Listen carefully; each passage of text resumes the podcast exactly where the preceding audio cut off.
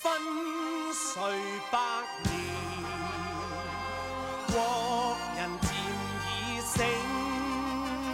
如果时尚是个垃圾场，我们将在这里进行垃圾分类。我是吴迪，我是坏熊为六六。我们时尚垃圾的第二期栏目，这期栏目呢，我们想聊的一个事情就是辱华，尤其是设计行业的辱华。大概在本月的中上旬，时尚警察 Instagram 大网红戴 Prada，他爆料 Dolce Gabbana 在2019年把自己告上了法庭。那起诉理由呢是诽谤罪，赔偿金额呢高达四百万美元啊，四百万欧元。为什么 Dolce Gabbana 要把戴 Prada 告上法庭呢？众所周知的原因，因为在二零一八年的年末，Dolce Gabbana 要在上海举办大秀，同时因为一个宣传视频的原因，进而连锁到 Dolce Gabbana 辱华的一个情况。因为这件事情呢，它在大中华区市场不仅损失惨重，在我们这边属于一个叫什么社会性死亡吧。其实我觉得 Dolce Gabbana 可以作为过去三到五年时尚品牌辱华事件的一个代表作吧。时隔三年后，我们再回头看看这起著著名的道士科巴纳辱华事件，然后也来复盘一下。第一个问题，我想先抛给坏老师，你觉得道士科巴纳当年真的是辱华吗？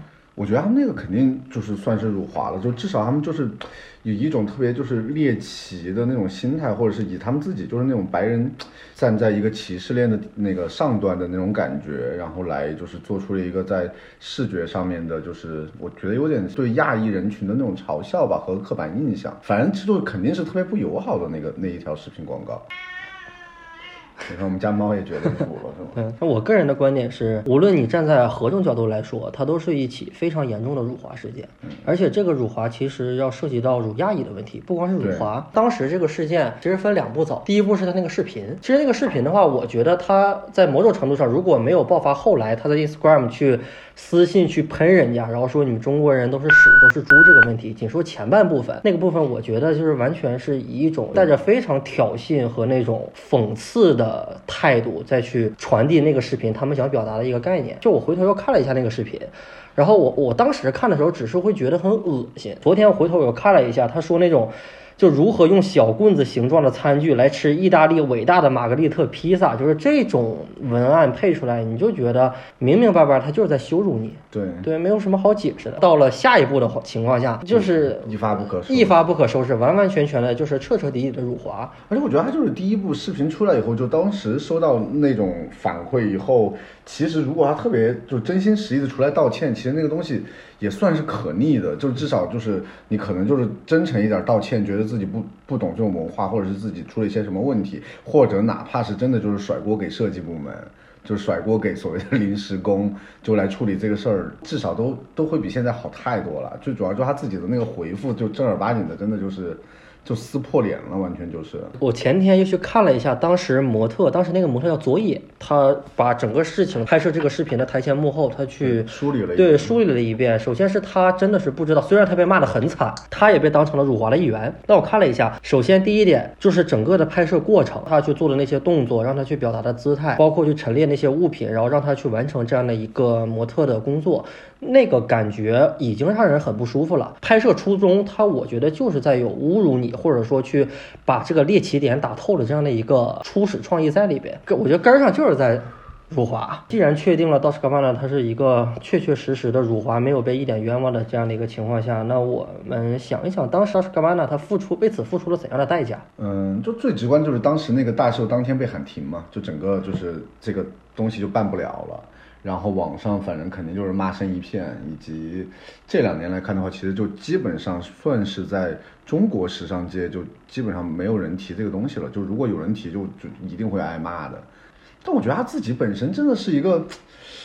就是一个疯子嘛。他知道这个这个傻逼，就是之前另外一个事儿是，意大利是欧洲基本上就是为数不多的几个就是就是同性恋婚姻就是不合法的国家嘛。但是意大利又是属于欧洲就是。名列前几的一个就是是 gay 是最多的国家之一，他们就是一个很矛盾的国家本身，因为他们不能合法的原因是因为他们是一个就是宗教主义国家嘛，天主教。对，就天主教的国家，所以说他们在那个同同志婚姻合法的这个路上面，就是感觉就是大家也没人敢提这个事儿，反正就是一直都结不了。但是呢，他们就是确实 gay 又意大利 gay 又就是海多，就是全他妈是就是就是欧洲名列前茅，就是很著名的 gay 城市嘛，所以就本来就很矛盾。然后之前有一个事儿就是。他反对所有的同志家庭领养孩子这个事儿，就也是在国外被狂骂嘛，因为他自己就是就是 gay 嘛，所以我觉得这个人本身就是有一种。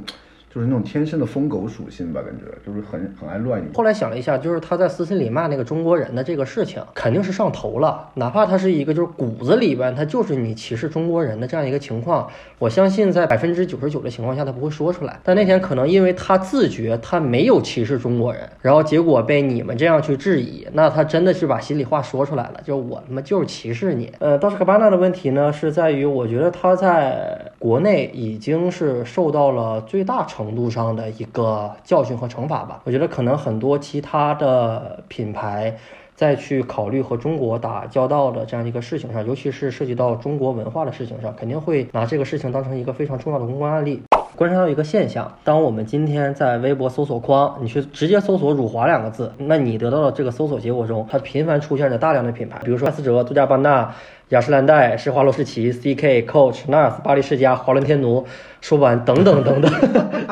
舒宝安大概后面还有十几个，但是这说说谁没有辱过华？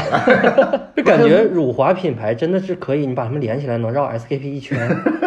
那所以过去的几年里，你觉得时尚界有哪些特别著名的辱华事件？还有一个我觉得是那个谁吧，Philip 啊，Philip 对，就他那个当年也很有名，而且他那个也是属于就是那种。明明确确的辱华，因为这个事情其实是二零零七年发生的事情。因为当时的那个德国的一个零售商去卖了那个衣服嘛，而那个衣服当时说的是 fuck China，然后当时他还特别画了一个那种清朝辫子的小人的形象，然后在那个衣服的一个当一个 logo 吧。他在二零一五年想要大面积进军中国的时候，他才道歉。他的这个 China 是什么？是 Made in China。他觉得当时这个中国的山寨产品，然后廉价产品，然后大量倾销到欧洲，然后他们觉得自己是一个。在工艺上面，然后在质量上面非常有考究的一个品牌，他们觉得 Made in China 的东西就是垃圾。对于我来说，是我是不信的。如果说你说 China 的话，你可以在底下的文字阐述，比如说什么 Made in China，我觉得这是可以的。如哪怕是你说你说。就 China 的话，你给自己一个回旋余地的话，那么你画了那个清朝的辫子小人，你该怎么去解释呢？但是他道歉的时候又被骂了一轮。当时出了两版中英的道歉信，然后但是他在中国版的那个道歉信的时候，他那个签名和英文版的明显不一样。他在中文版那个道歉信，他是那个签名的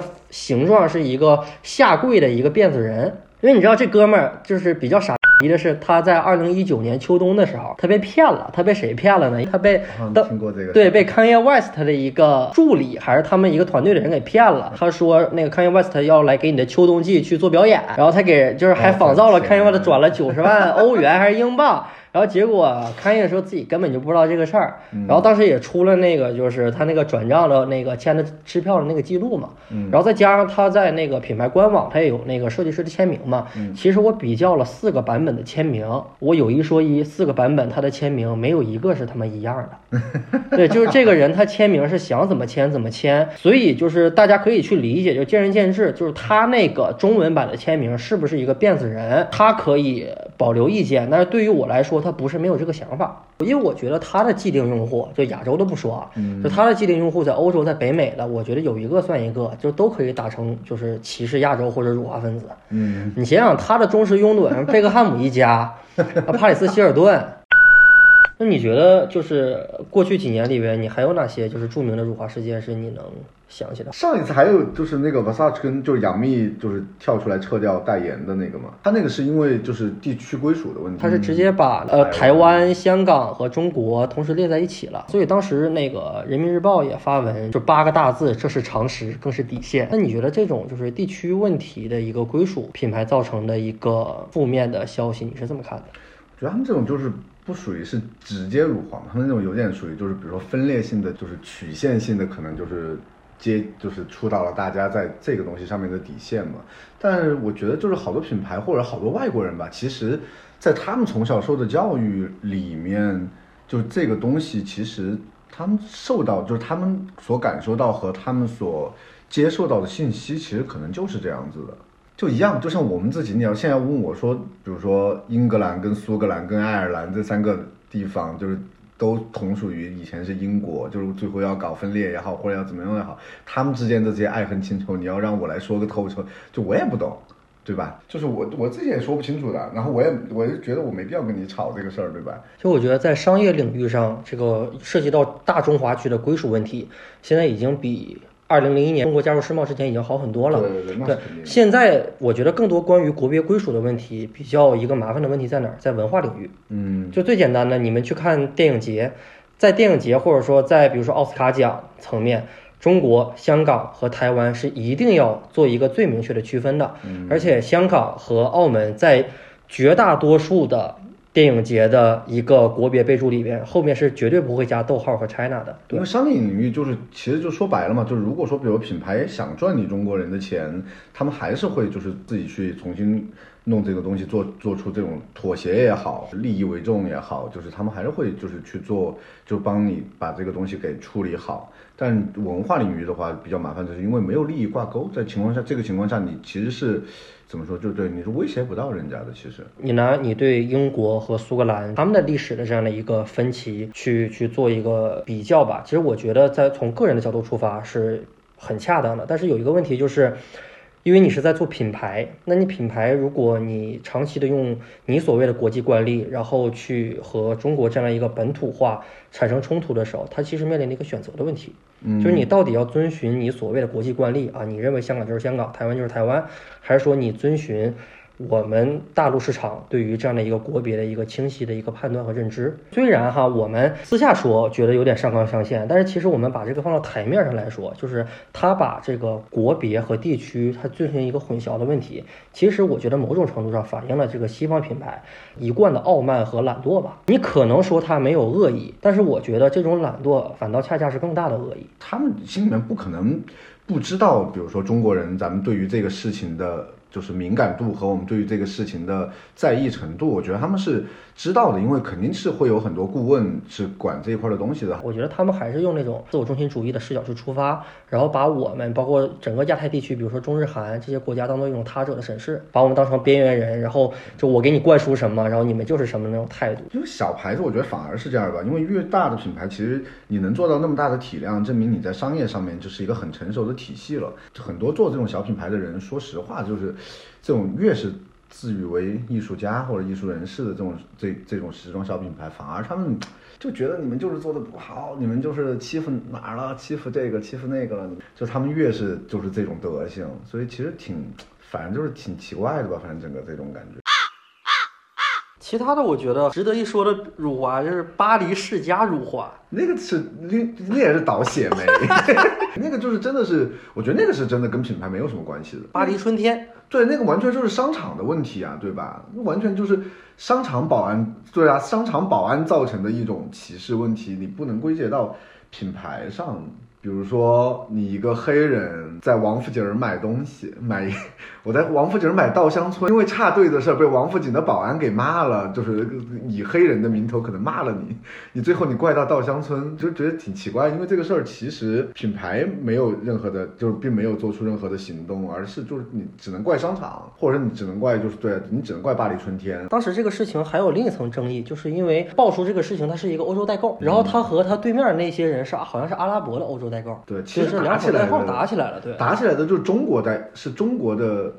代购吧？对中国的代购是好像是因为阿拉伯的一个代购去欺负了其中一个代购的妈，然后导致其中一个代购的儿子去还手了，然后双方打了起来。对，就是因为两就中国代购跟中东代购就是在商场里面去抢这个鞋，而为这个鞋发就是打起来，保安最后就是清理了，就是相当于就是赶走了所有的中国代购，而就是让阿就是中东的代购继继续买了，是吗？我觉得这种事情上，就是亚洲人真的是就是内卷，我真的这种这种歧这种歧视或者这种冲突，真的亚洲内卷。就巴黎春天有没有歧视行为，我们暂且判定它有，但是我还要说明的一点就是，嗯，你当时你代购去把这个东西以巴黎世家辱华，然后以我们都是中国人，我们在中国挨欺负这个点去渲染、去扩张，我个人也是持保留意见的。因为如果我觉得你是代购的话，你挣的是这份钱，你挣的是巴黎世家的钱，那我觉得如果说你真觉得巴黎世家侮辱了你，以后你不要做这个代购。对对你以后你就坚决不要巴黎世家代购。但是据我所知，就是这个代购叫 A 小熊，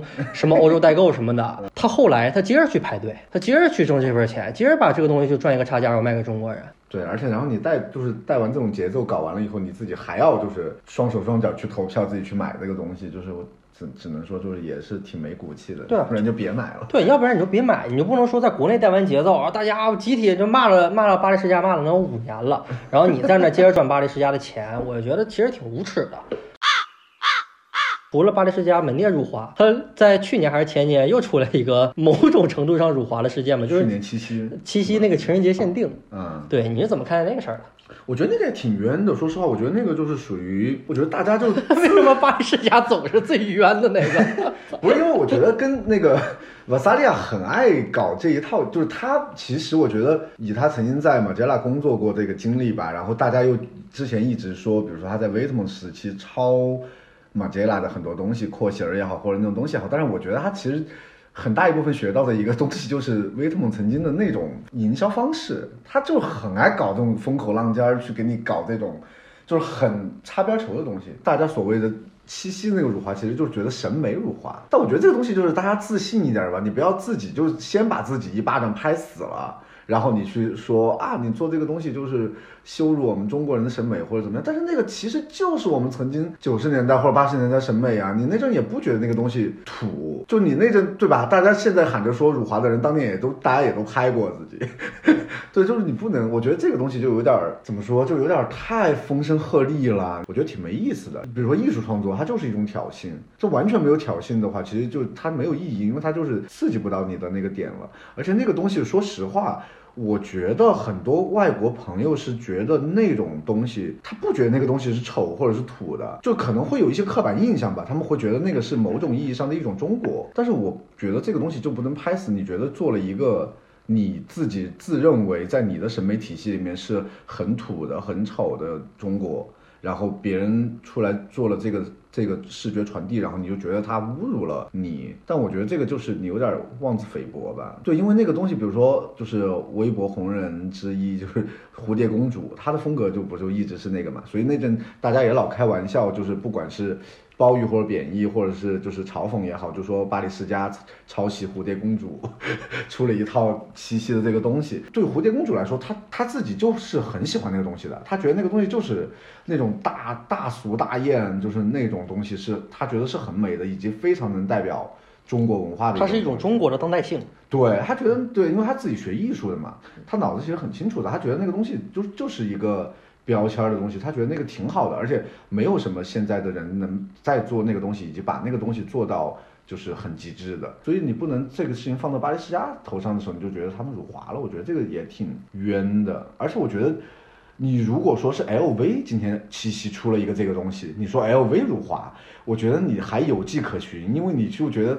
就这不是 LV 对吧？其实关于巴黎世家它七夕的这次事件，其实我反倒觉得它是一次和中国的当代和中国本土的文化结合非常好的一个事件。就我反倒不把它当成一个负面案例，我反倒去当成一个正面案例。其实把它可以和另外一个东西去放在一起去并置。就是你记得去年北影节的那个海报啊，当时被骂，所有所有人去骂它丑，无论是字体丑还是当时它那个配色丑，嗯，我觉得是一样的。但是你会发现，无论是巴黎世家它做了这个七夕的一个。设计还是北影节海报的那个那种配色方案，或者说那种它传递出来的视觉语言，你是在其他国家你是看不到的。嗯，这反倒是我觉得能证明中国当代性的一个很重要的一个 sample 吧。其实巴黎世家它那种整个呈现的那个视觉的一个风貌，其实我觉得和快手的视觉风貌是一样的。对，你觉得快手辱了我们吗？就跟 QQ 秀一样，你说 QQ 秀土，你现在来看，就是你说 QQ 秀土吧，就是它也是土的，但是你要现在以 QQ 秀的这种形式，比如说你出一个 lookbook，你反而可能觉得这个还挺酷的，它就是一种土酷文化吧，我觉得。呃，我觉得土酷是一种，就是我们赋予它的标签，就是人们赋予它土酷的标签，但是我反倒觉得它所谓的这种土是在某一个评价区间内的。嗯，因为我觉得它如果说我们放置在那个时代的话。它就是洋气的。我们处在两千年的时候，就我小学一年级，我去玩 QQ 秀的时候，我觉得它好洋气，而且也没有人说它去土。那现在我觉得你去抨击，无论是 QQ 秀那种审美土，因为 QQ 秀的审美其实就是巴黎世家那个系列的审美。对啊。那如果说你去抨击这种东西是土的，是辱你的，那我觉得是你和时代去做了一个。割席，你否开始否认你曾经去追逐或者曾经喜欢的那种能代表当代的文化？就所谓的就是大家口里面的亚逼，其实在玩的东西就是这个东西，其实就是他们在土库的基础上再加入了一些洋气的元素和时这个时代该有的一些设计元素以后，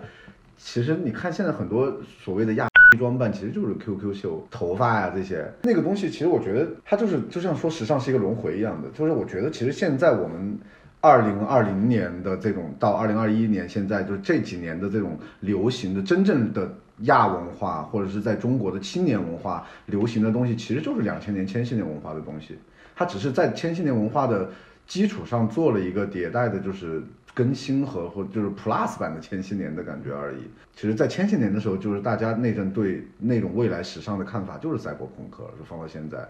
对，只是好多的元素在现在的时装领域或者设计领域里面，它可以实现了。以前只是一个停留在，比如说就停留在 QQ 秀，或者停留在大家想象之中的平面视觉，对平面的样貌。而现在就是它把它实实体化了，就变成三 D 的，或者是就是你真正能够穿到身上了而已。我觉得，我觉得批评巴黎世家七夕限定这群人，我觉得还有一个逻辑悖论是什么？他觉得你这个东西是土的。嗯，对吧？他觉得你巴黎世家搞了一个土的东西，这个土的东西代表中国。那我反对他的理由是因为他土，我反对他土的另一方面是我要要洋气的。那洋气的东西相当于你在某种程度上，你的骨子里、你的潜意识你是崇洋媚外的。对、啊，你觉得洋气的东西反倒应该代表中国？那你觉得中国土的东西，你又觉得人家是辱华？因为中国现在当代无论是极简主义也好，无论是一些现代主义也好，你所建立的所谓的高大上的那些审美的一些概念和体系，都是我们从西方学来的。所以，当我们有关于自己的一个城市化发展之后的一个落实于本土的文化出来了，然后你觉得它土？呃，二零一九年《疯狂的外星人》上映的时候，很多中国观众说他拍出了中国土的一面，所以我不喜欢。我们中国有有有北京三里屯，有北京国贸，然后有上海金融中心，宁浩为什么要拍这种东西？那你在否认什么呢？可这就是我们中国发展起来一个必经的这个城镇化，去塑造了我们中国这样的一个文化的样貌。这反倒是我们本土的，但是你不喜欢。对，那究竟是谁辱华，谁崇洋媚外？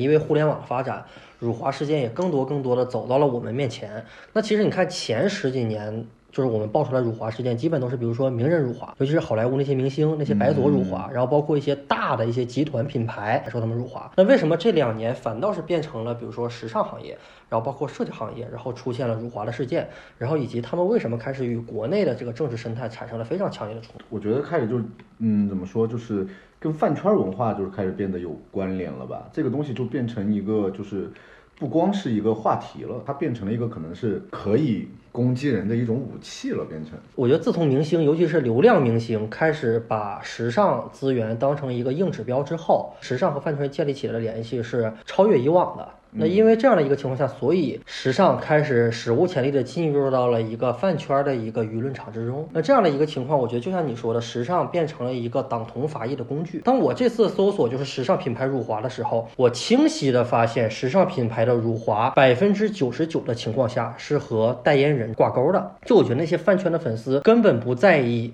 究竟是哪个品牌辱了华。而是究竟哪个品牌的代言人辱了华，而且甚至到我觉得已经夸张到什么程度？就比如说当时出现了那个呃，包括纪梵希、包括 Coach、包括 CK，然后出现了这样的一个辱华的一个事件之后，集体的一个爆发的辱华事件之后，大家开始竞相的比较。哎，你的爱豆用了三小时去解约，但我的小我的爱豆用了十五分钟就已经解约了，那证明你的爱豆其实还在思考。对，甚至他起了很多外号，叫什么“弹性爱国”。一旦饭圈开始关注时尚的动态之后，那时尚它辱华与否的事情开始变得让越来越多的人去知道。对，但是有一个问题在于，如果说啊，今天你的爱豆和一个品牌解约了，那又来了一个新的爱豆，那你作为一个新的爱豆的粉丝，你是怎么样看待你的代言人，就你的爱豆和辱华品牌建立起代言关系的这样的一个情况？所以我是觉得，在整个的饭圈领域的话，他们不是真正关心究竟这个品牌到底辱没辱华，只是关心辱华事件。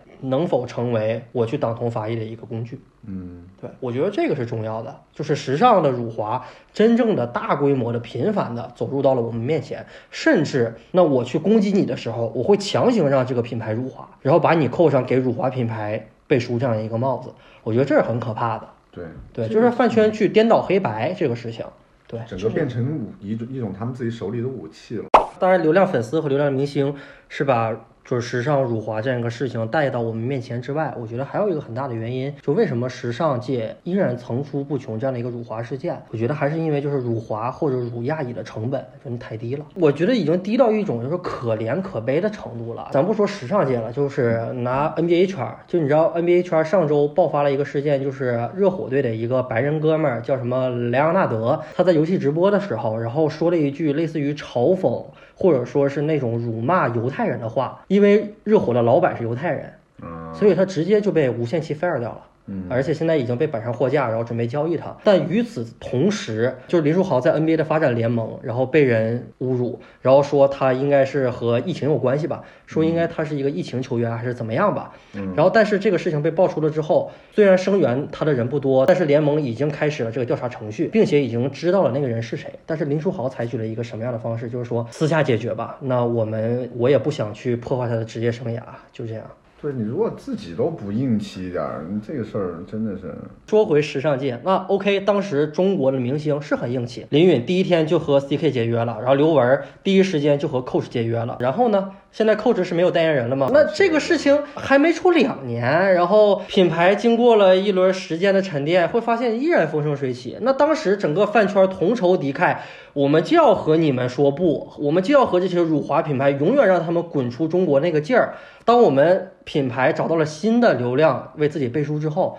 大家又一窝蜂的开始啊，我哥哥是吧？时尚资源 top 是一样的。当时还有一个事情就是 NBA 莫雷辱华，当时央视的态度是什么？就是没有商量的回旋余地，就 NBA 在中国无限期停播，然后呢，今年回来了，这所有的东西我觉得都在自欺欺人，就是。就是侮辱，就是辱华和辱亚裔的成本，就是在我们一次次的妥协和毫无底线的这样一种忍让的过程中，人家就觉得肆无忌惮。对就觉得反正就是过，就是你们的记忆力就是不好。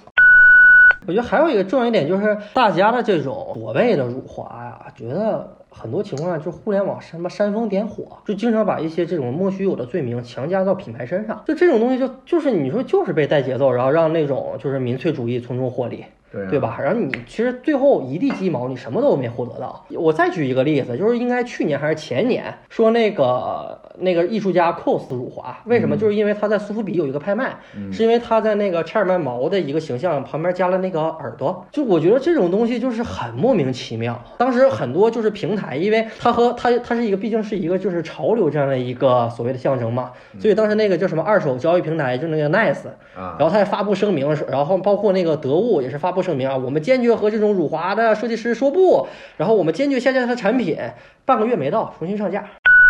时尚界有没有辱华现象？是有的，有没有被误会的辱华现象？依然有的。而且我说，而且我觉得误会的还挺多的呗。就是舆论一旦把一起事件就引导至，比如说民族民族荣辱、国家兴衰的这个高度后，就它肯定会带来一定的讨论度和反响，而且这种反响，我觉得对一些特定的人群来说是伴随着很丰厚的利润的。就我们当年砸日本车，谁是既得利益者啊？对吧？就美就川普在美国，他拉拢美国那些红脖子，为什么？就是利益嘛。对对吧？那你在这个互联网的舆论或者互联网的一些博主去吃这种爱国红利的时候，你要不要去做一个清晰的判断？我觉得好多人就自己也是不长脑子的，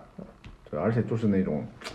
就像他们比如说得物什么奈奈奈下架这种，就是他们自己反正就是我觉得也是拍骂吧，就先赶紧自己先表明身份再说的那种。你要说那个是辱华，真的有点就挺莫名其妙的。安迪沃霍那个是啥呀？对啊，你说安迪沃霍就就没有辱，靠做一个耳朵就辱了，大家就是这方面的绩点也是有点高。除了上述原因之外，我觉得真正的就是在品牌身上去找原因的，其实还是有。我觉得，因为品牌真正和我们，尤其是和这些亚洲国家或者第三世界新兴国家，真正是缺乏一个有效的沟通的。我不知道是他们不愿意建立这个沟通也好，还是他们觉得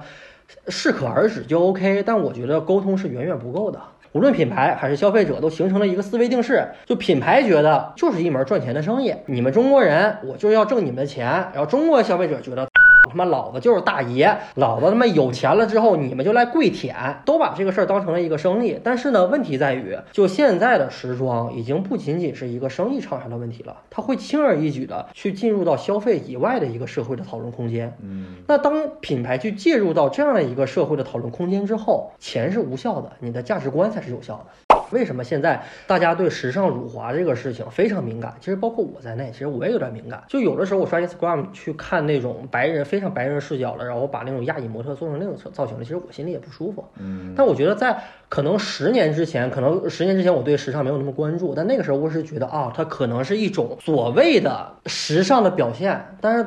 就是当我一点一点去成长之后，我发现其实那种东西就是一种对我们的一种误读，就是对吧？一种误就是一种误误读。呃，就是我们现在在全球化这样一个进程过程中去参与度非常高了之后，我们会发现，其实我们开始去希望摆脱西方人眼中的这样的一个所谓的他者的视角吧。就我们开始就是也成为反全球化浪潮中的一员了。我觉得我们反对这些品牌他们去辱华，其实我们本质上反的是全球化，就是你们还是以那种傲慢的姿态，以那种边缘的姿态看我，我现在对你不满意了。原来你可以定义什么是美，你可以定义什么是时尚，但我们现在中国人已经看的很多了，我们知道什么是美，我们可以创造自己的美之后，我们开始对这些东西开始表达不满了。我觉得这是很重要的一点，就是当经济全球化发展到一定阶段之后，这个反全球化开始成为主流。当我们开始意识到我们本民族有民族主体性的时候，我们就是应该反对，而且这种反对，我觉得是非常有必要的。对，因为它就是一个，就是你开始慢慢有了这种话语权也好，或者是这种东西也好，你就是应该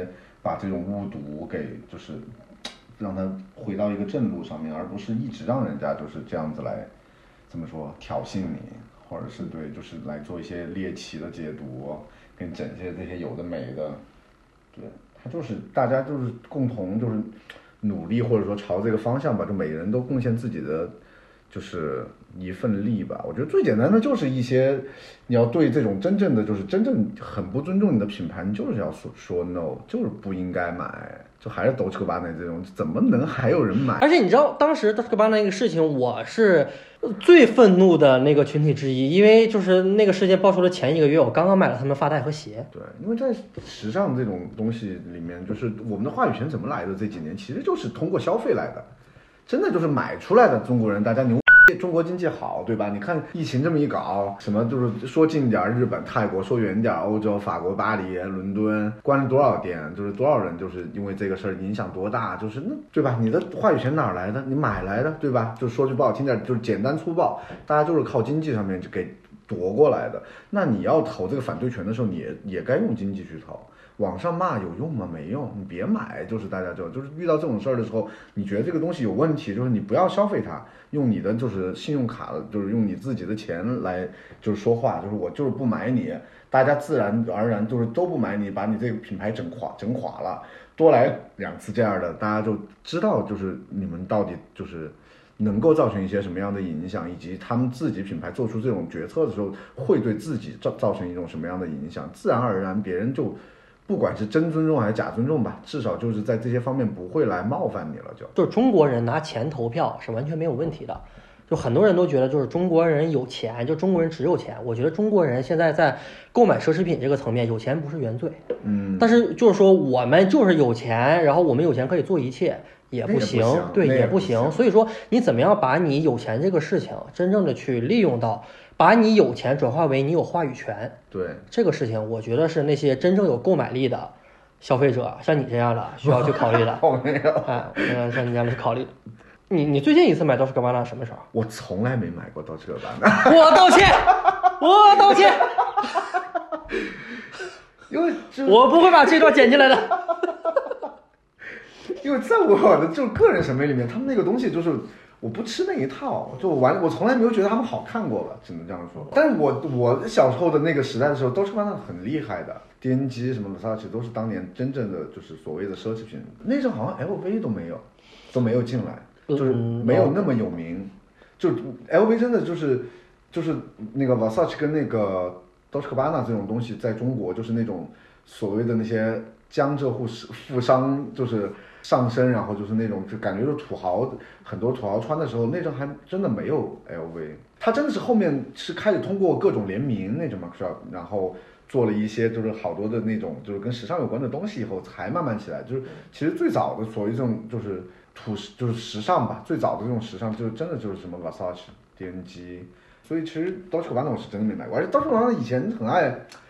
西装女嘛，就感觉就是那种夜，就是那对小时代，就很小时代了。我们说好不分离，一直一直在一起。其实光说品牌自己要注意些什么，我觉得其实还想跟咱们自己人说几句话。我是觉得吧，就是在如果不触及我们根本利益，我觉得大家还是可以求同存异的。就是如果一个事情出现了之后，我们还是要去理性的去看待它，去自己去有一个思辨。对，人家真的是怀揣恶意，还是中间有一个误会？误会。如果怀揣恶意的话，我们会去让他去修正这个错误。那如果人家是误会的话，我觉得也给人家喘一口气的机会，对吧？我觉得就是虽然说现在反全球化是一个大事，但我们我们这一波人都是改革开放的既得利益者。那在这个过程中，我觉得交流是我们能成为我们今天的这样一个非常重要的一个。一个因素吧，所以不要放弃这种交流。就正视双方的隔阂真的很重要。就无论是时尚，因为我们把时尚当做一种文化的文本。对，那你和西方的文明，你和西方的文化去产生碰撞的时候，我们该用一个什么样的态度去对待它？就我如果真正碰撞的时候，我们去消解它就好，而不是说就是在两种文明之间去筑起一道高墙。对，而且我觉得还有一点，就是在有一些方面，我觉得就是大家作为中国人，就是自信一点吧，还是就就不要太什么事儿都搞得那种风声鹤唳的，就感觉没必要。真的，我觉得很多有些问题上面，就是大家自己自信一点，不要每次老喊着什么文化自信或者是什么什么自信。我觉得大家真正的做到大国自信吧，就从自自身做起，就是自信一点，就是该说不的时候就坚决说不。但有那种就是一些误会或者说回旋余地的时候，大家都就是静下来，好好思辨一下，或者就是大气一点。对，我说句实话，我说句可能这个就是让人骂的话，有的时候真的就是也不要说太高估中国市场这几个字，在消费的时候不要说，就不要去沉湎于我们中国人就是有钱，然后我们就可以去就沉溺在别人都需要跪舔我们这种幻想里边。我觉得，因为你看。虽然到斯科巴纳人家在中国不行了，人家又起来了。但是我不是说人家起来就怎么怎么样啊。但是至少说这个客观事实在于，人家可以放弃中国市场。就是老话了，就是世界地球缺了谁都转，对吧？你说中国人买狂买，也就这么二二十多年、三十年不到，不至于二十几年吧？对，就是那之前没有中国市场的时候，人家不是也活得挺好的？人家不是也头部品牌该。怎么样还是怎么样？而且我真正觉得，就是抵制和封杀真的没有那么多用。就我们叫嚣过太多次，我们要抵制谁，我们要封杀谁，对吧？我觉得到头来就只真的是把我们自己就局限在这种就我即世界的牢笼里了。嗯，开始自我封闭，然后不知道外面世界什么样了，对吧？你说我们封杀过韩流，然后呢？韩流在北美舞的风生水起，对吧？Black Pink，然后那个防弹少年团，呃，呃，是 BTS 吧？对，啊，对 BTS，对对对，前年一八年，大前年一八年封杀了金马奖，然后呢，金马奖依然就是可能少了一点星光，但依然能维持着华语电影第一的地位。我觉得对于我们普通人来说，就互联网真的是让我们一个开眼看世界的地方。这种事情上面就又自信的不行了，感觉自己封杀两个字有多大的。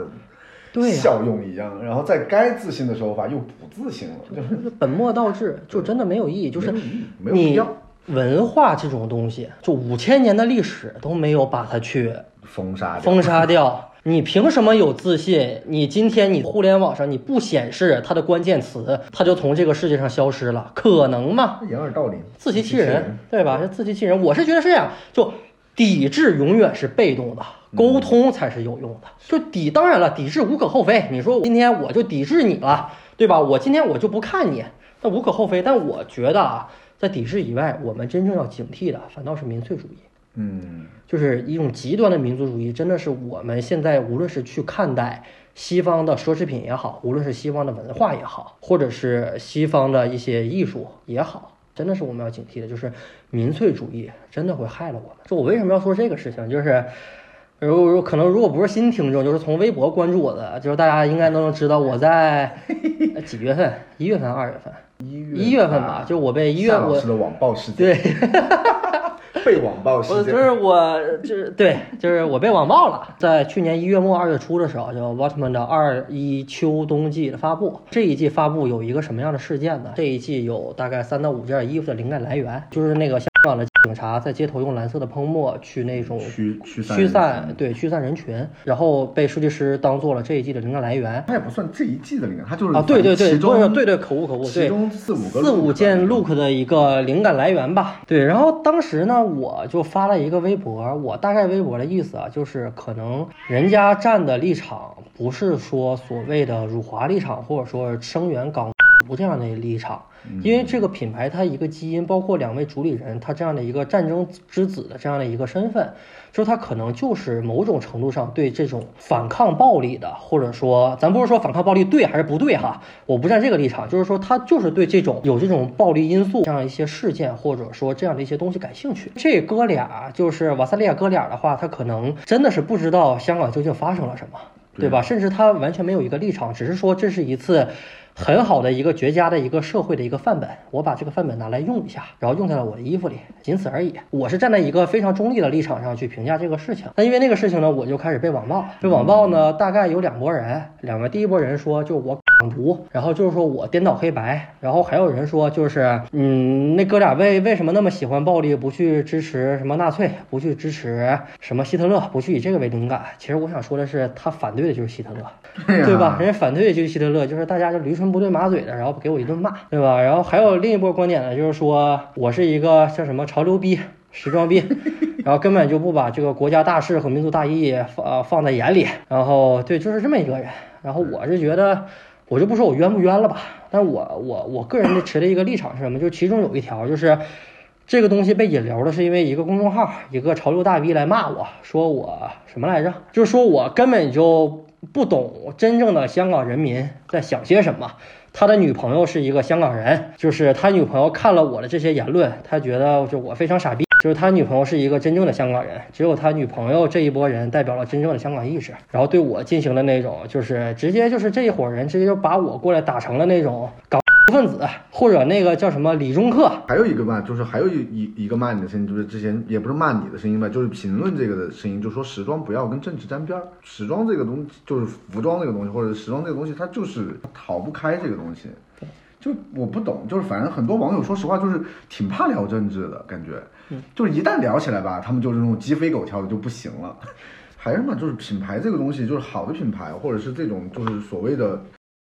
时装品牌也好，或者是独立设计师品牌也好，他们就是做的好的这种品牌，一定是传达自己的那个怎么说，就是传达自己的价值观，价值观嘛。对对，就是那你说价值观这个事儿，你没有一个人人。就是跟其实你跟政治就是逃不开关系的嘛，你的价值观也跟政治逃不开关系，你怎么能告诉我说，就是时装这个东西不能跟政治沾边儿？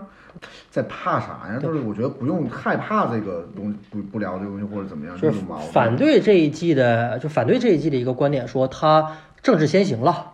就是他不把心思放在时装上面，政治先行，然后把政治的一个概念或者说你政治的诉求优于这个衣服，对，是这样的一个观点。但我觉得无可厚非，只要你把衣服做得好。然后或者说，哪怕你衣服做的不好，你只要把你的一个观点，哪怕无论你是你是左也好，你是右也好，只要你敢勇敢的说出来，我觉得无可厚非。只不过我同不同意你的政治观点是我的事是我的问题。对，而且你放在 Vitamin 这种品牌身上，你跟他说你不要碰政治，我觉得就是一个笑话。对，人家就是玩这一套东西，跟找这一套东西的灵感做做起来的。对吧？人家做西方政治的时候，你觉得没问题了，做到你身上你就觉得有问题。他频繁的提到政治，恰恰是想用这个事情去消解政治。对，对他把政治当成一种笑话。对呀，对我可以，他当时做一九季的时候，你想想，他把乌克兰、把白俄罗斯、把俄罗斯，然后把他的母国格鲁吉亚。的国旗放到遗迹里边去影射当时那个南奥塞梯战争的时候，那不就是在玩政治吗？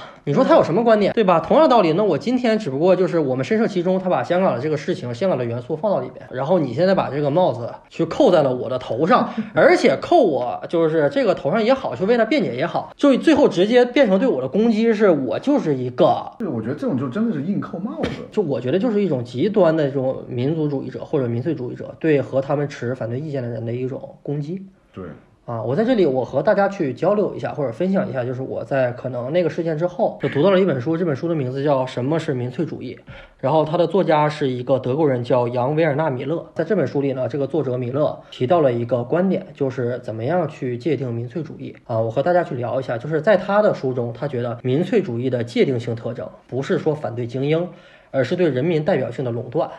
就是他觉得民粹主义者们宣称，就是他们。也只有他们可以代表真正的人民以及他们的意志和利益，然后在这个过程中将政治对手非法化，然后把公民和公民之间的分歧转化为人民与非人民的对抗。我觉得这个事情其实可以放到我头上，就我只是作为一个爱国没有表现出来的爱国者，对吧？把我对一个辱华是非的问题，用一种非常中和或者中立的态度去表现出来，然后结果把我这样的一个所谓的政治观点的表达，然后。去把它定义为一种非人民的这种反对的这种声音，嗯，对吧？就给我扣帽子。那你说扣帽子，对吧？那你说这种扣帽子对我来说，你是想让我低头认错呢，还是想什么呀？什么都不会得到，因为我知道我这种表达观点是没有错的。对，就是大家在聊这个事情本身的情况下，你不用去就是。你从哪里去判断人家的取向呢？我觉得还有一个说法是，我觉得对于他哥来说吧，做这个东西就是你要说他完全没有意识，就是会会激起一些浪花或者什么的，我觉得也不是。他对他来说，我觉得他就是一个看戏的状态。我觉得吃瓜，对他就是吃瓜，他反而想看到大家把为这个事情而闹起来，所产生一些什么样的能量或者什么样的一些评论或者是。就像比如说，好多人在你的底下说，就是这个威特蒙就是想通过这个事情博取什么关注，就是什么是就是去白左那儿。博取好感，然后把跳梁小丑凉了，在亚太区卖不下去了，所以才所以把这个战略目标就可能像到斯科巴纳一样，把战略目标放在西方人身上。对，但是这种我就觉得就是你想太多，别给自己加戏，就感觉这个人就真的是加什么戏呀？就是我甚至恶意的揣测，就是设计师做这三件的衣服的时候。他反倒是希望这种冲突要加剧。对，我就他妈要把这个笑话看透了。对，我下一季还有东西做。对他就是，我觉得他就是一个吃瓜试探，就是就看你们就是看到这个东西以后能够产生什么样的一个对反馈。对，就是这个是他我觉得恶趣味的一个东西吧，就是是他们品牌自己本身的骨子里的一种恶趣味的东西。但是是威特蒙确实是。就是你说它不凉吧，就是也快凉了，我觉得，反正就是来来回回就是做的，自从他弟走了以后做的也挺烂的，反正。但是你要把这个就说到这个东西，就是一定他的取向是通过这个东西能够达成一个什么样的目的，我觉得。大家都都太高看这个，人家也没想，对，一是人家也没想，二是他没有这个本事，对，就是你也太高看他了。他如果想凉的话，你任由他凉，对，对你通过这个就是辱华，就是哪怕说我们给他扣上辱华的帽子，你借由这个东西让他希望他去凉，我觉得你也办不到，对，他也没那么想。这是这样，因为我对这个事情没有一点愤怒，或者我没有觉得说我被冒犯到了是什么，他没有立场，对，就像那个时候我们骂高桥盾的时候，是因为高桥盾他什么都他妈不知道，然后他。开始站队，对你们去骂高桥队，对，你们去骂高桥盾，好不好？cover 呀，你们买的就是风风火火的，你们抵制。那还有一个，我觉得稍微比较可笑的是，就是我不知道为什么，就是我所谓的替 Watman 站台，变成了我是上等人，不是人，就是有一个小小孩儿什么，就是艾特上等人发言 bot。就是，就我不明白为什么，就是因为我还是那本书，我觉得还可以回到什么是民粹主义的那本书，因为那个作者他强调了一个观点，说我们时代特，就是我我忘了具体怎么说的，就我我浅显的说一点，就是我们时代这个特有了真实的冲突。不是所谓的精英对峙人民的冲突，嗯，就所谓的上等人和下等人的冲突，不是这样的，而是更为开放的倡导者和某种封闭的支持者之间的冲突。对对对对对，我觉得这一点说的非常好，就是我我为他，你你可以说我为他站台，但我绝对不是一个上等人，嗯。对吧？我觉得我不是一个上等人，我只是认为大家可以在一个更广泛的一个空间里面去把这个事情说清楚，而不是我说了这个事情，然后你过来说我不是人民，我是一个港独。对，这种人吧，就是，就是我觉得在互联网上，就是在社交软件上太容易所谓的这种冒犯到人，就是你说一点稍微可能他看不懂的东西，他就觉得你在装逼。我觉得这种也挺悲哀的吧？我觉得就是也是不要，就是他的自卑心已经就是。给自己筑起了一个就是太敏感的视角，就是看到任何他觉得就是啊，我可能看不懂或者稍微高深一点的，他就觉得你在装逼。那请大家去唐双老师那儿吧，这个我一定会保留的。你们去骂唐老师吧，好吧？这个我一定会保留。那个连我们也看不懂，我们也要跑过去，我们到唐老师那儿去艾特上等人 bot。我跟你说，在这里呢，我就要引入一段阿甘本的。这个件事情啊，对我的本人的现实生活有了一点影响的是什么？就是那天我确实在吃烤肉，我那天没怎么吃好饭，这是对我最大的影响。就是大家都在开心的吃烤肉，但你在用你的手机骂别人，耽误了你吃烤肉，对，就那那就那天还是 A 的，亏了亏了亏了。就那天我他妈真的很亏，然后就吃一个就是人均三百的烤肉，我不是常吃得起，就侧面佐证我真的不是上等人。我觉得大家就是平和心态，当我们真正就是哪怕我们面对侮辱我们就是这种时候，如果说我们在互联网上发生的时候，也要有一个正常的心态，就是我们不卑不亢，点到即止。你说你把人家祖坟骂透了，就是过人过来骂我三辈儿祖宗，有什么意义呢？对吧？主要还是自信点，继续就是自信一点吧，大家不要这样了。对，没有意义，就是你们就是骂成那样，就是对他们来说真的没有什么意义，就是没有正向意义，跟也没有什么逆向意义。这个东西就是他该卖，他还是得还是在卖，因为这个东西就是它不具备一个造成大型讨论或者是声讨的一个前提，就是只能说是一个他自己的，我觉得就是就是我觉得就是恶趣味了，而且我觉得就是他这个东西放在威什么自己的这种时装。文化语境之下的时候，成立。对，更加对，就成立的，更加我觉得就是没有必要跟他一般见识，他们就是他就是这样的，你上次买沃特蒙什么时候？也不久前，半个月前，但不是买的现在的，就是以前他弟还在做的时候的东西，买老东西，现在东西基本上已经拉垮，就是没有主心骨。他你你说他让他不不偷，然后他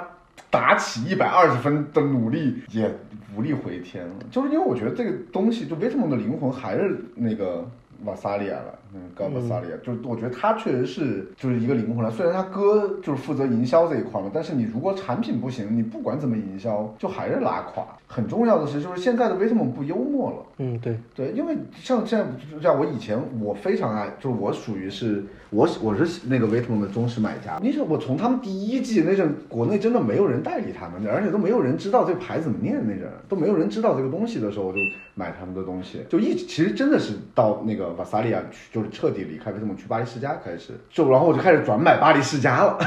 我以前是不怎么买巴黎世家的，以前就真的买威特蒙，但是就觉得就威特蒙这边他做的比较极致。然后他去了彻底去了巴黎世家以后，我觉得他就把所有的精力都放到巴黎世家以后，我觉得巴黎世家这几年做的就是越来越好了。他在巴黎世家做的也超级政治化呀，你看做什么那种蓝色那一集就做欧盟的这种就是解体或不解体的那种欧盟政治，然后到后面做那一季就是吸血鬼的那个，前面虽然说非常哥特吸血鬼。到后面又开始做那种全地球村之类的，反正那种东西，就是它就是很幽默。你觉得他的，你在他的设计和他的，特别是他的平面设计里面，你能 get 到他的点的时候，你是能够那种会心一笑的。但威特蒙现在就失去这种东西了，威特蒙现在就完全变成一个很笨拙，对笨拙卖 logo，然后就是做一些以前老的东西的那种，就一下就变得没有意思了。就是它消解文化的能力变差了。对，它就变成一个，就是因为以前老说它结构结构，它我觉得它真正的结构不是在于说抄马杰拉去解构服装本体这个事情上面了，他就是在解构文化，对，解构的那种传统的西方服装的正经。对，就是他就是对他就是特别不正经的一个牌子。对，我觉得说他就是不正经的设计师，不正经的牌子，就是不正经的。我觉得他就是看笑话，就是自己有一套非常机智的幽默体体系在他的身体里面，对，他就变成了一个跟设计无关的能力了。大家就是认这这一套，认他的这个东西。所以我们说 说他和 Virgil 两个人就是二十年前的 Ralph 和 Eddie。嗯，但是 Virgil 我觉得他不配出现在这个名单里面，对，因为那个是一个完全靠那种硬性的营销，嗯，对，就是愣营销的方式去做，他不幽默，他很蠢，对，那种人很蠢，他傲慢，对他很傲慢，就是反而看瓦萨利亚的采访，他反而聪明，但是他没真的没有那么傲慢。然后他那种东西吧，就是又是大家觉得看上真的就是觉得凭什么要卖这么贵？但是我觉得他就是。他就是故意，就是那个东西凭什么要卖这么贵？但是结果还有人买，而且就确实，这就是大浪淘沙，就是这种东西这几年做到现在，大家最后认的还是他。对对，巴黎世家，而且我觉得巴黎世家短期之内是黄凉不了的，凉不了。对，他这个东西，除非下一个真的是要出来一个所谓再改变男装时尚形态的一个东西，但是很难了。非常难，暂时看没有，没有一个新人说能做能够做到这一步，就太难了，不可能的。就是这几年能做出来新东西，我觉得 Kiko 算，但他那个东西一定不能够变成一个大潮流的，对他只能在小小公圈发酵或者是口碑非常好，但是他没有办法像威特蒙那种真正的进入到所有人的生活，感觉这个东西。对因为我觉得 Kiko 的问题是在于，他虽然他是一个工人阶级，但他做的那套工人阶级的东西是很精英视角的。对对，因为他的偶像川久保玲，然后优吉，嗯，对他其实是在那种就是还是很传统的时装类型有这个行业的熏陶。对对对对，所以他看不起 Virgin 啊。嗯，那正常。对啊，他因为就是他是一个那么炫技的人，他觉得你把技术就是你在 LV 这么牛逼的一个就是资金平台下，你做的东西那就那么简单的一些男装三件套东西都能你这也叫衣服，对明明确说了，你这也叫衣服嘛他。就觉得你不配。嗯，说说我说一个今年的这个在服装层面的辱华现象啊，就春晚 你说那个什么盖亚传说盖亚传？说，我不是针对品牌啊，我真不是针对品牌，就是它最后出现了那种东西，我觉得无论是那几个舞舞美，无论是舞美，然后视效，然后还有那个模特们上身的那种，就是所谓的那种西方的文化挪用的那些元素，我觉得真对不起这几个模特儿。我觉得这个是二零二一年第一辱华第一辱华的时装辱华对事件时装辱华事件，我不明白就是那种，哎呦，我他妈太恐怖了！就这种东西你，你就是你让全球华人们怎么看？鸡怎么看？鸭怎么看？大鹅怎么看？五千年的风和雨呀，长流多少梦？黄色的脸，黑色的眼，不变是笑容。千里山川河岳，像是一首歌。不论你来自何方，将去向何处，一样的美，一样的痛。曾经的苦难，我们留在心中。一样的血，一样的种，未来还有梦我们一起开拓手牵着手不